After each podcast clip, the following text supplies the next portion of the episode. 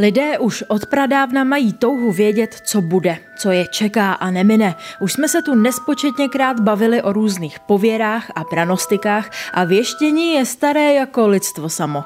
Vypravit bychom se mohli třeba do starověkého Říma. Tam byly populární věždby vycházející z letů ptáků.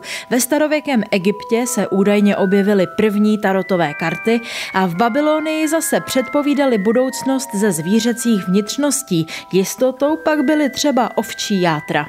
Co tam vidíš, Jindřichu? Přestože ve starověku bylo předpovídání toho, co bude posvátné a žádný státník se nevydal do války, aniž by se předtím neporadil ve věštírně, ve středověku to považovali za temné umění a takové provozovatele magie označovali za čaroděje a čarodějky a ti následně končili na hranicích. Bude veselka. Ano.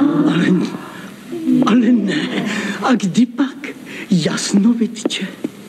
Letos. Co koho čeká si ale lidé mohli ověřit i sami a proto vycházeli z různých tradic jako lití olova, házení botou nebo kyticí, vysekávali díru do ledu o štědrovečerní půlnoci a nebo hádali podle aktuálního počasí. Od 19. století se rozšířilo věštění z koule a populární byla také proroctví z dlaně. Ve vyšších společnostech pak bylo zvykem i věštění z logru. Trojka uprostřed znamená násobek. Ještě dvě pohromy padnou na tvoji hlavu, ziťáčku. To se budeš divit.